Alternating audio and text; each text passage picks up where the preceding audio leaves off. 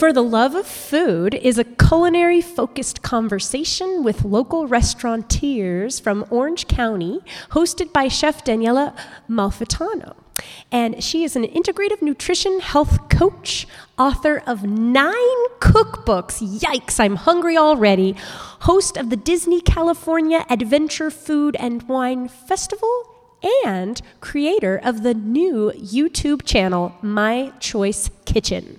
With over 15 years' experience in restaurants and culinary media, Chef Daniela is passionate about spreading joy by teaching kids and adults how to make healthy choices and delicious choices in the kitchen. Please welcome Daniela.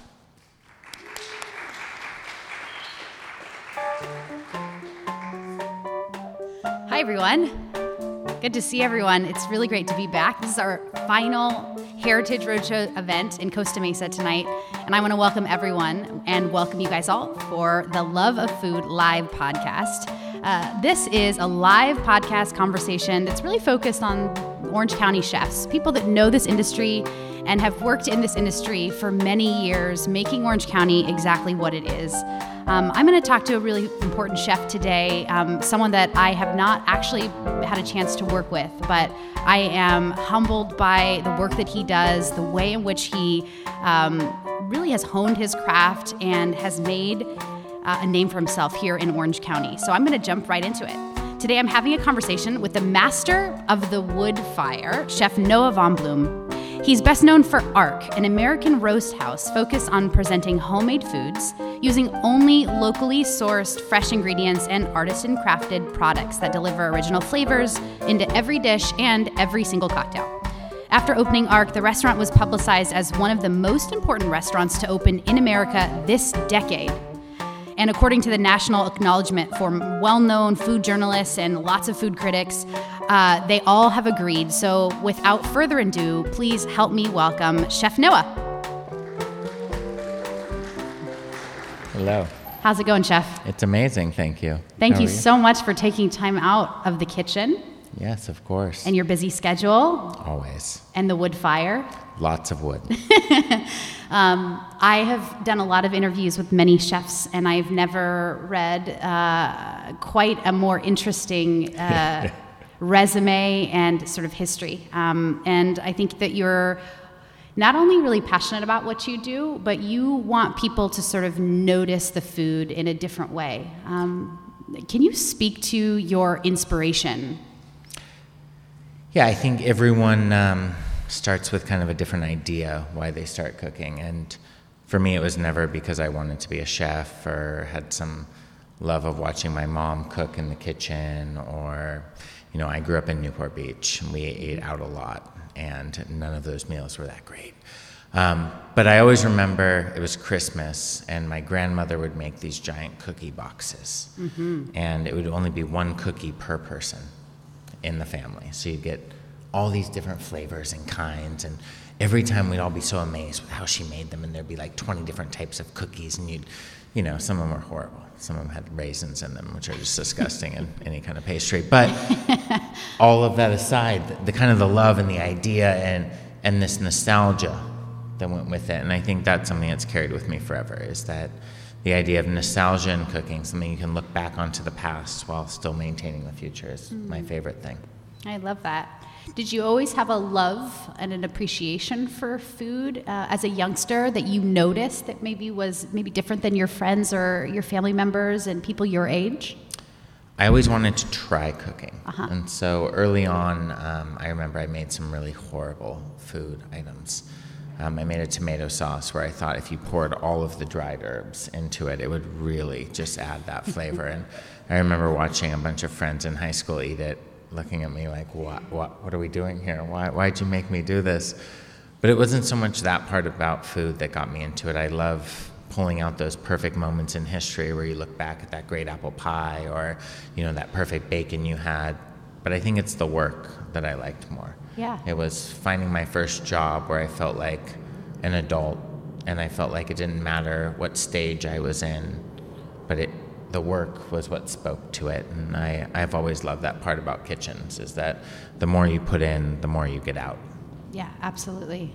Um, and when you were growing up, aside from your sweet grandmother who baked delicious she cookies. wasn't sweet at all. But okay, I, fine, we'll go with that. That's fine. Bes- leather. She was like leather. Beautiful, but just hard as hell. Yeah. Okay. That's that's great. That paints a new picture for me. I love it. Um, who else cooked for you regularly in the home when you did eat in the home, or what was that experience like for you um, when you weren't going out and just when you were really just together eating and, and dining at, at home? Dining together, um, growing up in a modern family, meant we all met at the atrium court in Fashion Island and were given money and wandered off to our respective areas and came back to eat together. And so I think I grew up with a different idea of what a home cooked meal was, and that's why I started cooking. Was I wanted a home cooked meal. Yeah. I wanted something that we made at home. So I was the first person to ever start cooking in our house and having everyone. I remember I would always, you know, turn the lights down, and these were the old days where they'd still let me buy food without money, and my mom would come back and pay at the grocery store later, and I'm pretty sure they sold me wine, even though they shouldn't have. But either way, I think it was uh, that, that more home style experience where I became the first like cook of the house. That's similar to my own story. I, uh, my mom really got stressed out cooking, and no one in my family really liked it. And I was really like very curious about people on television, but out in the world that like uh, loved it. You could tell that that was their passion. And so, at a very young age, I just took it upon myself and started, you know, baking pies or, you know, putting together sandwiches, simple stuff. But Yeah. I, I was the one to take it on. So we we have that in common. it's in our heart. It's in our blood. Wonderful. Um, let's move on to how you really then decided to um, take your earliest food memories and the way in which you understood food into um, the next part or the next chapter of your life. How did you decide that you finally wanted to pursue this career as a chef? It was a chef. Um, I didn't have any idea what I wanted to do, and like all teenagers, I was lost. And I was uh, 14, and my father told me I had to go get a job. And so I said, No one will employ me. I'm 14. And he laughed and said, I know someone who will employ you. And he took me to a restaurant, um, actually here in Newport Beach, that used to be here called the Ritz. And I remember I went, and it was early in the morning before school, and I was given my first espresso and a cookie. And I sat there and drank espresso on a white tablecloth and ate my cookie in the morning. And I thought, this is awesome. I'm like, this is just what we get to do drink espresso and eat cookies. You could get used to that, for I, sure. I like espresso and cookies to this day. A lot. I like cookies. And and I thought it was so interesting because the first time in my life I was taught, or I was, people treated me like I was different.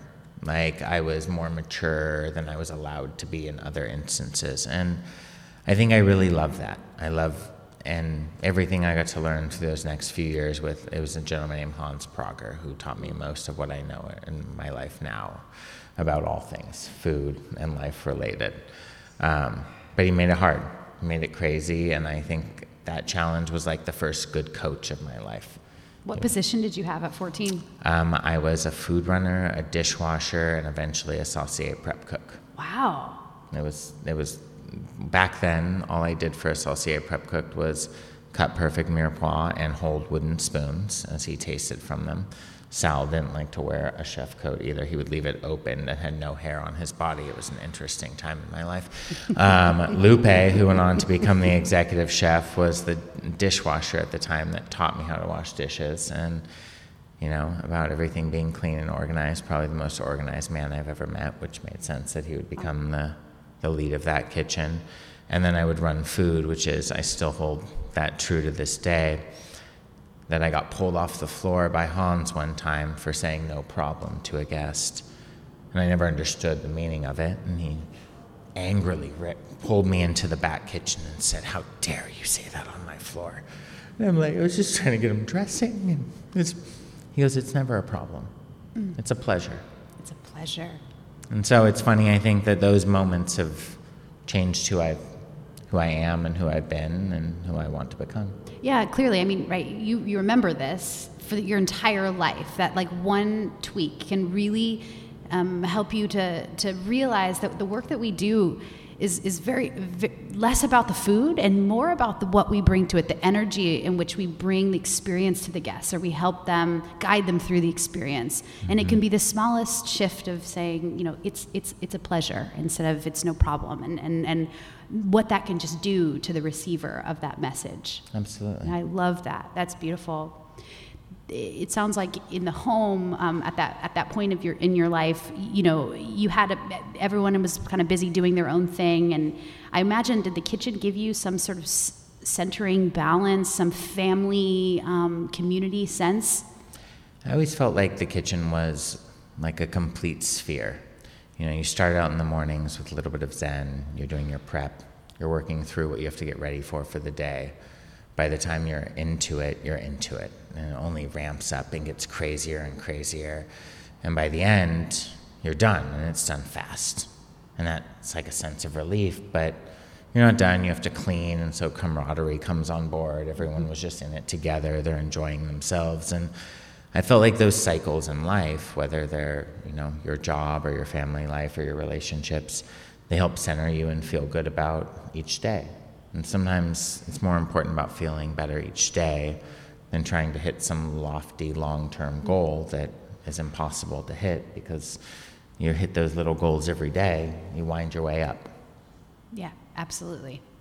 And after that experience, did you go on to just feel really inspired by different restaurants in Orange County or different chefs that you knew about? That, that you know, now, now, that you were really on the map and you were sort of placed in this space, um, what what was it like for you after that experience?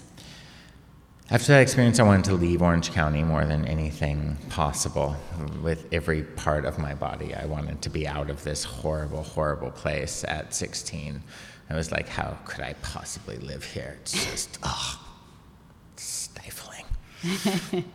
and um, I left, and I left for about 15 years. I went to San Francisco, New York, Vermont. At Europe. 16? Well, I went to San Francisco first, went to the CCA for culinary school up mm-hmm. there um, left there, went to NYU, um, left, went to Daniel, stayed at Daniel for quite a while, went to Vermont because um, I wanted less city, something more peaceful, more zen.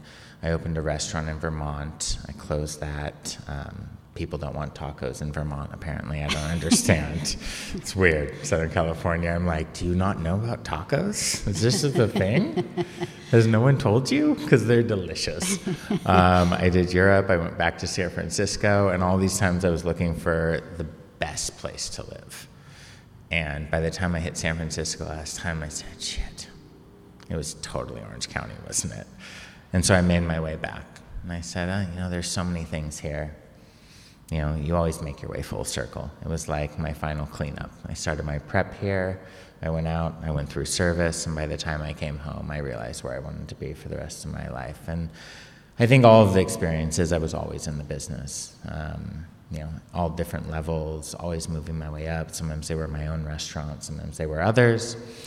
But, you know, it's one of the most magical places ever. It really is you, you probably don't feel that way, you know, if you've grown up here, but um, it is a beautiful, beautiful place to live and sort of a very interesting place for a chef to land, especially having gone through the experience that you did and all the travel that you did and the many kitchens and the many feels of the different kitchens and what that experience is like for sure. people um, that either just work the line or um, you know work front of the house and, and are with with actual guests um, and it sounds like you came back and you immediately opened ARC. Is that right? Pretty close to. Um, I came back and did San Francisco again, opened another restaurant up there, and by the time I came back home, um, my wife and I decided we would open another restaurant down here. So, you know, it's, it's always a path, and you always, you never want to do it. They're horrible. They're horrible, horrible things. It's like, yeah. you know, birthing quintuplets. You're like, yeah, they yeah, just never stop. You know, like even when you think they stop, a water line breaks or a hood goes down or something fills with smoke, or you're like, ah, restaurants. Yes. But you also can't stop them. You're like, oh, they're a thing. And they like start the day, and so many people are involved in them, and it becomes like a family. And, you know, it's like something. So this one was different, though. I think when we opened here, we wanted something more personal. And I had done so many different types of restaurants. I'd done so much highfalutin fine dining, and I think when we decided to do ARC, we were sick of it. We were sick of the pretense that came with dining, and um, you know, all. I just wanted people to share again. I was sick of being forced into an, a salad, an appetizer, an entree, and some dessert, maybe some sides as well. I'm like, oh, why do I feel forced every time I dine out? And so when we opened ARC, it was supposed to be something you like kind of came home to, where you could get a beer and some meatballs, or you could buy a big steak and, you know, splurge, or you just never felt pressure. And so it became like wood made that work.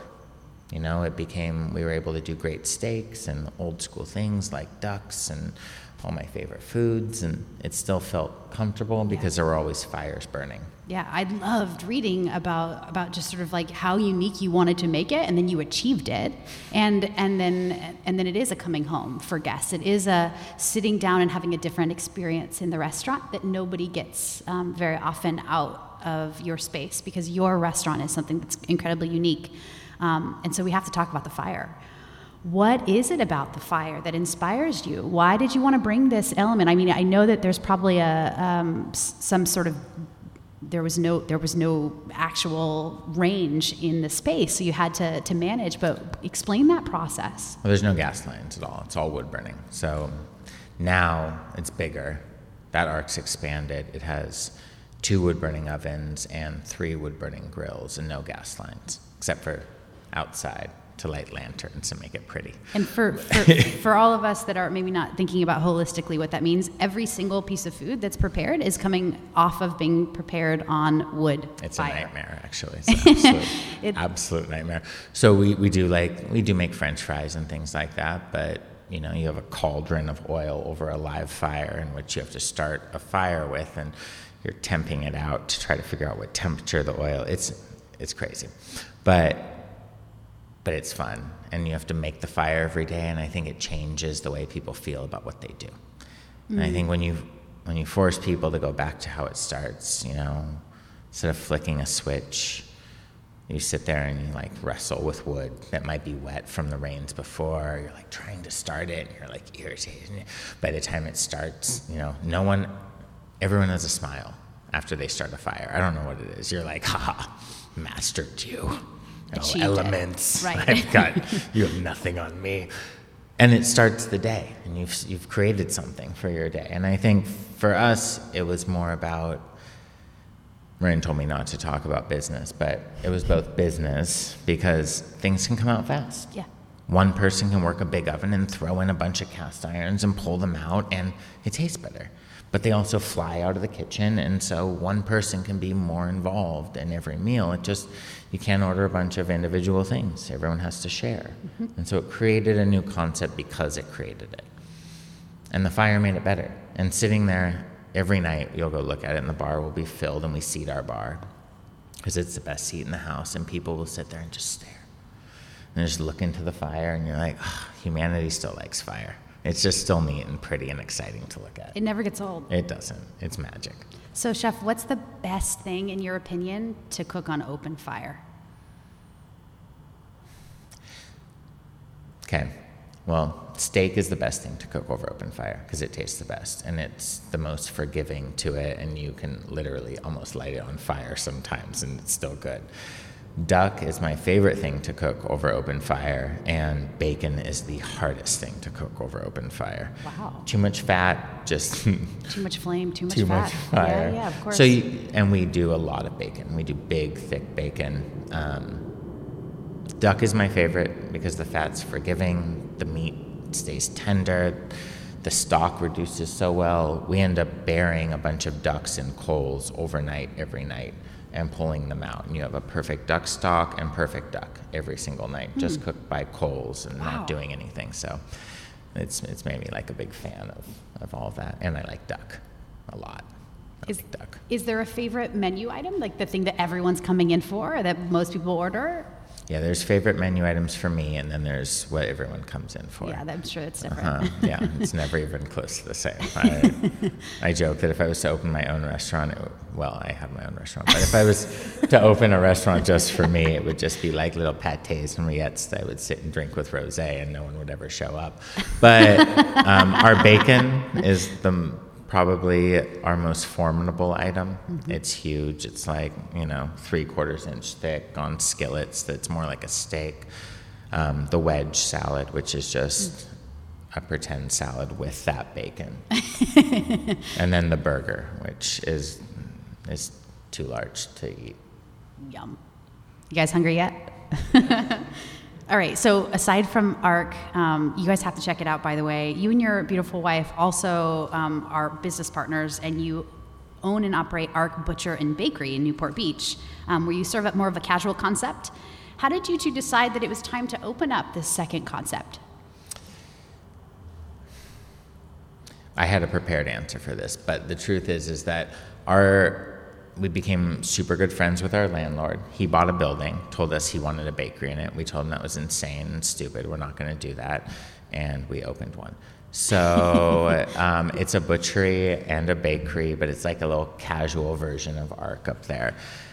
It's like my favorite restaurant ever because I feel like where it is on the peninsula in Lido is just it's such a nice vibe and like the people are cool and it it's certainly not what Arc and Costa Mesa is, which is like lively and crazy and a bar and fun and all these things. It's like relaxed and board shorts and I get to make what I want and the menus are similar but different. I get to do all the butchery and slow it down and you know, it's like an ego project, I guess, but it's really awesome. The food's the food's pretty good there too. We, oh, we eat there we eat there a lot. Do you? It's yeah, it's a problem. We're gonna go back tonight probably. Um, I'm, I'm curious how you guys split your time between the two. Is, is are you usually at ARC, uh, or are you going back and forth throughout the week? Um, we go back nonstop. We always start at Butcher and Baker in the morning Okay. because they have an espresso machine down there, of course. so I can make myself a coffee. Um, and it just it, it fits. It's always like a cloudy morning on the peninsula. So you start down there. I do all the butchery for Costa Mesa down there. Mm. So we have a big dry aging facility. So I'll get to break through the steaks, see what we sold from the night before. We make the cakes down there. So I take them up to the other restaurant. Then you check in on the other restaurant. You hang out there for a while, see it through, chat with people, make some food. You know, You guys also offer boat baskets, which I loved reading about, and catering, and um, Thanksgiving to go meal options. Um, how did you how did you decide to, to include those elements? That's very different than ARC. So, what, Well, we always wanted to do other stuff in Costa Mesa, but it's impossible with the ovens. Um, Yeah. It's just it's such a machine that you can't do anything more than that.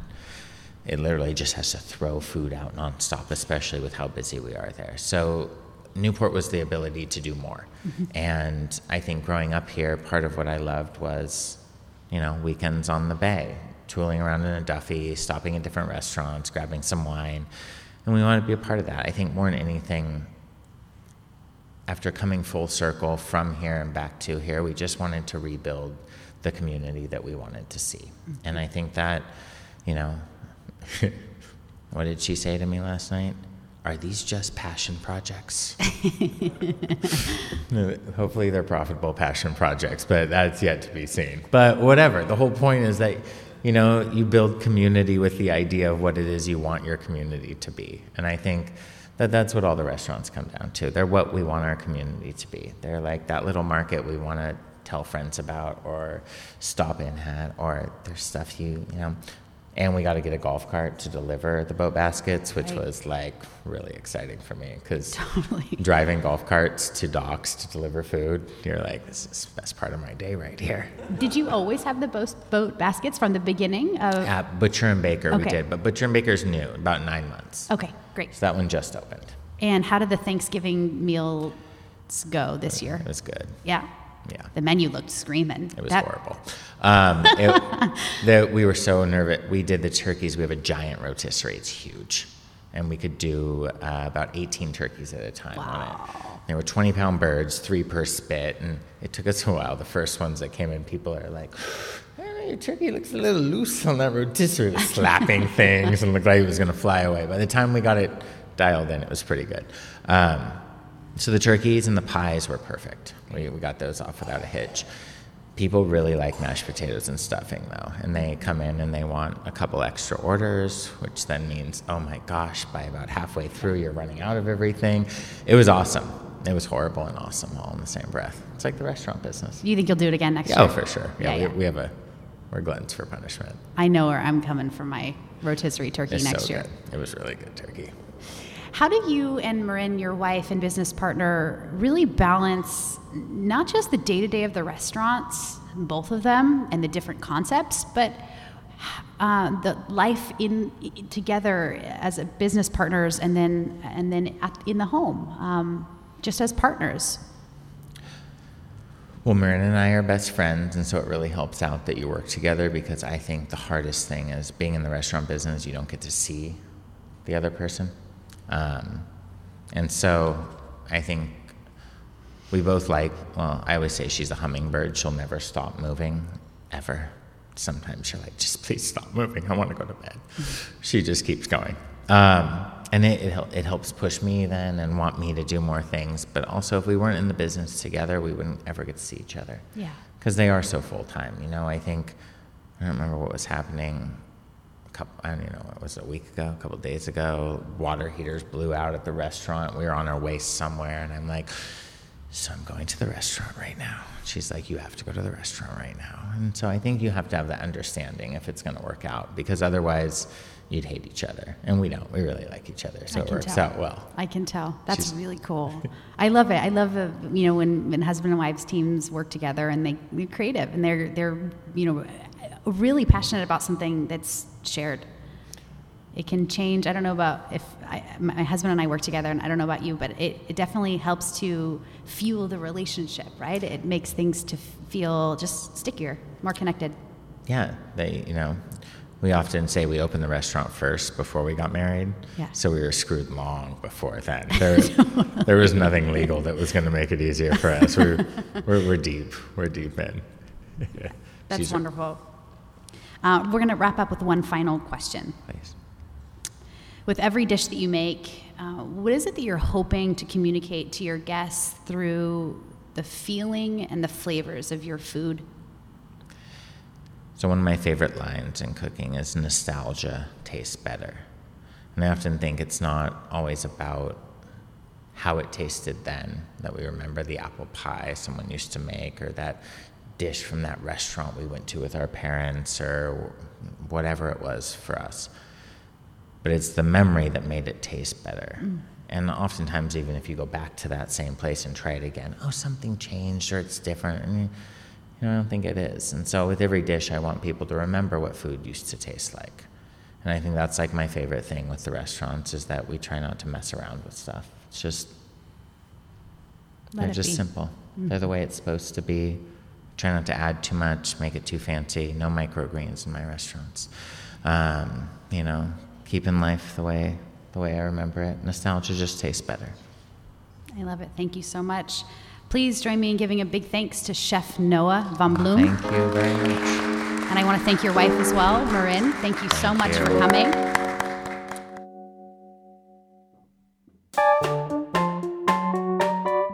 Thank you to all of our guests and performers. Thank you to our partners, supporters, and especially to OC Fair and Event Center and Centennial Farm. This tour has visited Muzeo Museum and Cultural Center in Anaheim, Muckenthaler Cultural Center in Fullerton, the Frida Cinema in Santa Ana, Musco Center for the Arts at Chapman University in Orange, and Centennial Farm at the OC Fair and Event Center in Costa Mesa. Thank you for joining us and supporting creative and cultural events in your community.